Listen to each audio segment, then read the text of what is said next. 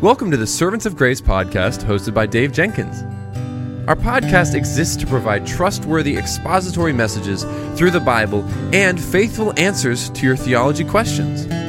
Now, for today's episode, let's join our host, Dave Jenkins.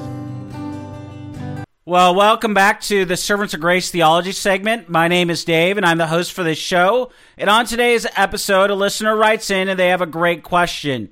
And the question is Can Satan plant thoughts into a Christian's mind? Now, there's nothing in the Bible to suggest that Satan is all knowing and everywhere present. There are zero verses that says he knows everything or that he can read our thoughts, but he's very adept at predicting human behavior because he's been around for so long. Satan can anticipate what you might do in any given situation without knowing your thoughts because of his knowledge of humankind and because he has a supernatural mind. But in terms of being everywhere present and knowing all things and being able to read your thoughts as only God can, scripture does not support that idea at all.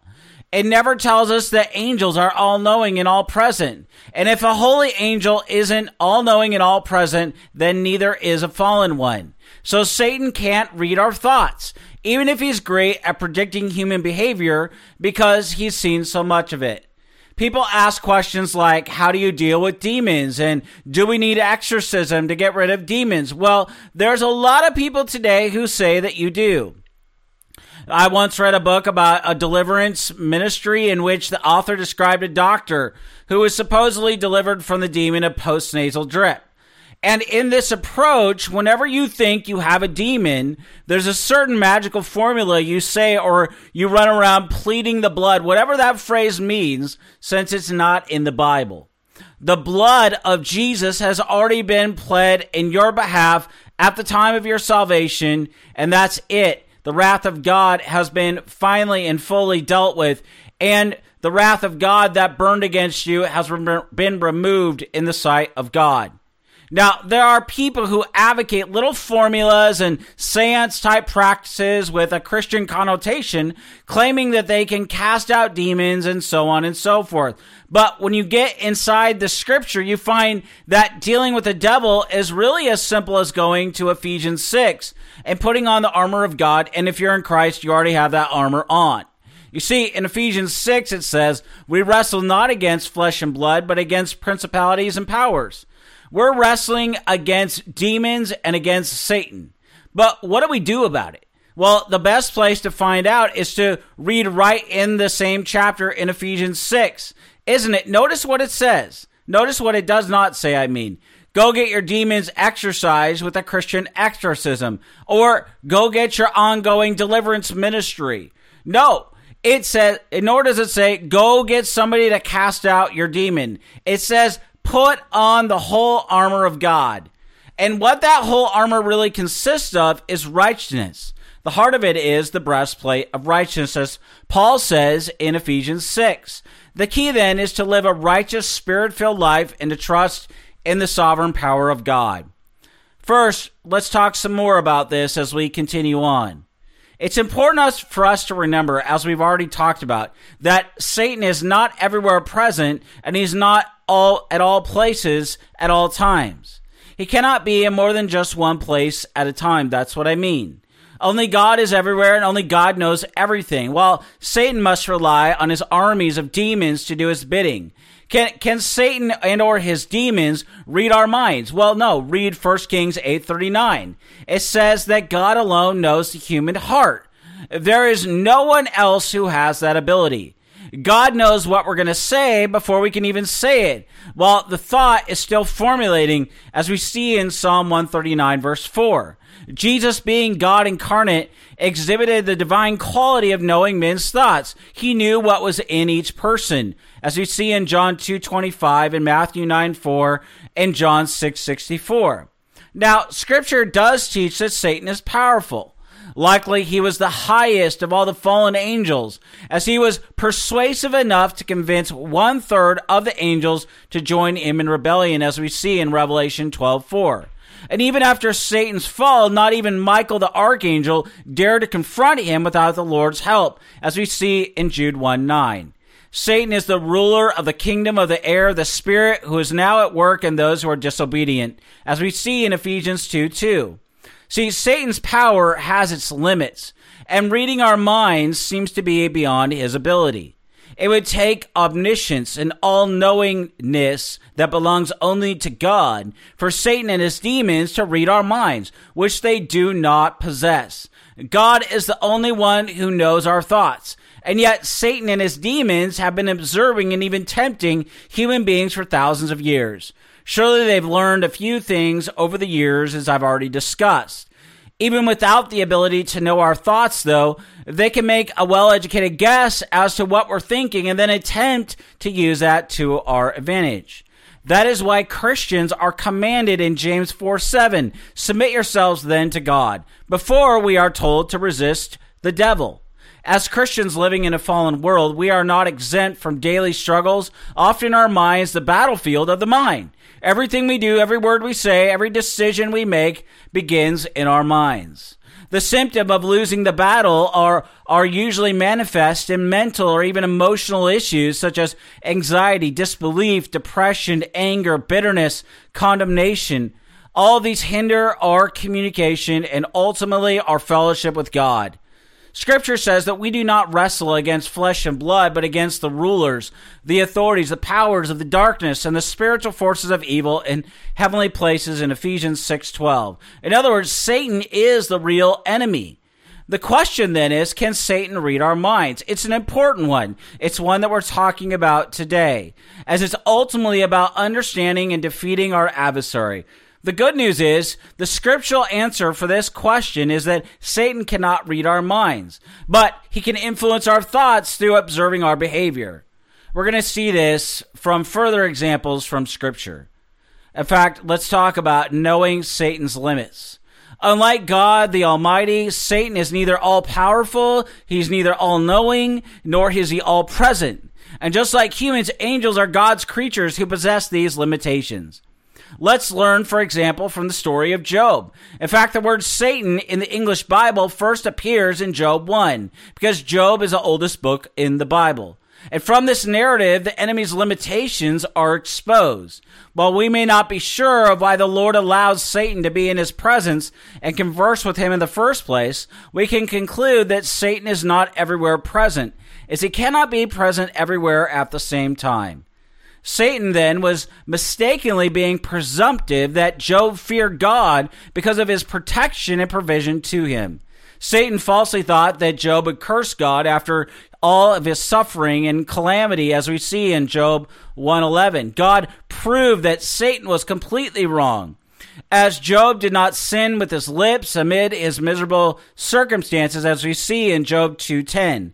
So it's clear Satan is not everywhere present. Now, fast forward. God restored Job's life and even blessed his latter days more than in the beginning of old and full days, as we see in Job 42 12 through 17. And here we see that the enemy's scheme to destroy Job's life was totally failed. This is why Satan is not everywhere present. Let's talk about now about Satan's influence on our mind. The human mind is a spiritual battlefield which is ultimately uh, against the liar and the father of lies, that's Satan. And in order to win the battle against the enemy, it's essential to accurately understand his limitations, that we may not ascribe too much power to him or be overly fearful of him. Satan can't read our minds. He's not everywhere present. The scriptures teach that only Jesus knows the thoughts of all people, as we see in Matthew 9, 1 through 4, and John 2, 24. This truth demonstrates the divinity of Christ. Besides, no one can know a person's thoughts except that own person, as we see in 1 Corinthians 2:11. Nevertheless, we must be aware of the enemy's devices as we see in 2 Corinthians 2:1. Note there that the context of this verse is about forgiveness. And even though he cannot read our minds, he can still influence our thoughts and tempt us to disobey God. And so we can see some examples from scripture where Satan tempted or even caused or influenced. We see this in Genesis 3 1 through 7.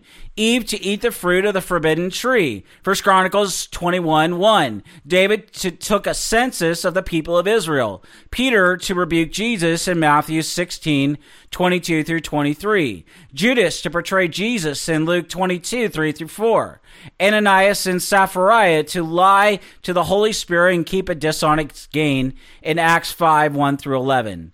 Satan often subtly attacks believers with deception, which causes doubt, it causes denial, it causes fleshly desires, it causes discouragement, depression, and despair in our hearts and in our minds, thereby hindering both our prayer life, our communication, our fellowship with God, and with other people as a result. Therefore, to overcome our adversary, we must fill our hearts and our minds with the Word of God, which bring faith, assurance, holy desires, encouragement, joy, and hope. And by living in humility and submission to God, we can resist the enemy, as we see in James 4 7 and 1 Peter 5 5 through 9. It's only when we abide in the Word of God that we can think of whatever's true, whatever's noble, whatever's right, whatever's pure, whatever's lovely, whatever's admirable, whatever's excellent or praiseworthy, as we see in Philippians 4 8. That's because God's way is perfect. His word is proven, and he is a shield to all who trust in the Lord, as we see in Psalm 1830. Remember that God's word is the sword of the spirit, as we see in Ephesians 6:17. And one of the spiritual weapons we must take up to be victorious in spiritual warfare is the word of God. And when the war is raging in our minds, we know the enemy is attacking us. We can defeat him by using the word and it is therefore a good practice to meditate and even memorize the Word of God. We must continually abide in the Lord. If God is for us, who can be against us, as Romans 8:31 says. Now, scripture reveals that Satan is a fallen angel, Lucifer, who was not only the most prominent and the powerful in the heavenlies, but also is history's most corrupt and celestial creature who led a rebellion against his creator. creator. We see this in Isaiah 14, 12 through 21, and Ezekiel 28, 11 through 19. God created Lucifer, not Satan, with a gift of self determination, which has been given to both angels and human beings. Lu- Lucifer became Satan because he had an unbalanced mind, pride, and self will, an unthankful mind, and an unbelieving mind, which caused him to think he could defeat God and replace him as the king of the universe. And so, two suggestions have been offered as to why Satan sinned in the first place. First, he, he might have doubted God's word that he had been created and thought God was lying. Second, he thought he was jealous of man's nature, especially his provocative ability, which is something only angel, angels cannot do. And the responsibilities given to Adam, as we see in Genesis 1 26 through 28 and Psalm 8 3 through 6. Now, this latter thought would suggest that Lucifer did not sin until after the creation of Adam. In other words, the fall of Lucifer more likely took place between Genesis 2:25 and 3:1. Now, Jesus characterizes Satan as the liar and the father of lies. He was a murderer from the beginning and there is no truth in him, as we see in John 8:44. Now, notice that Jesus contrasted his work and the enemy's scheme in John 10:10. 10, 10. The thief comes only to steal and kill and destroy. I have come that they may have life and have it to the full. Not only is Satan a liar and a murderer, but he's also an accuser of the brethren, as we see in Revelation 12:20. Other than the devil, what else is deceitful? Well, the scriptures reveal that the human heart and mind in Jeremiah 17:9, a charm in Proverbs 31:30, and the counsels of the wicked in Proverbs 12:5 are deceitful. And this means if we're not careful, Satan could use our hearts and our minds, the beauty of this world, as described in 1 John 2:16, and the advice of the wicked to steal our joy and destroy our lives. And so we must guard our hearts above all else, as Proverbs 4:23 says, by living according to God's word as we see in Psalm 119:9. Well, I want to thank you for listening or watching this episode of the Servants of Grace Theology segment. Until next time, may the Lord richly bless you and keep you.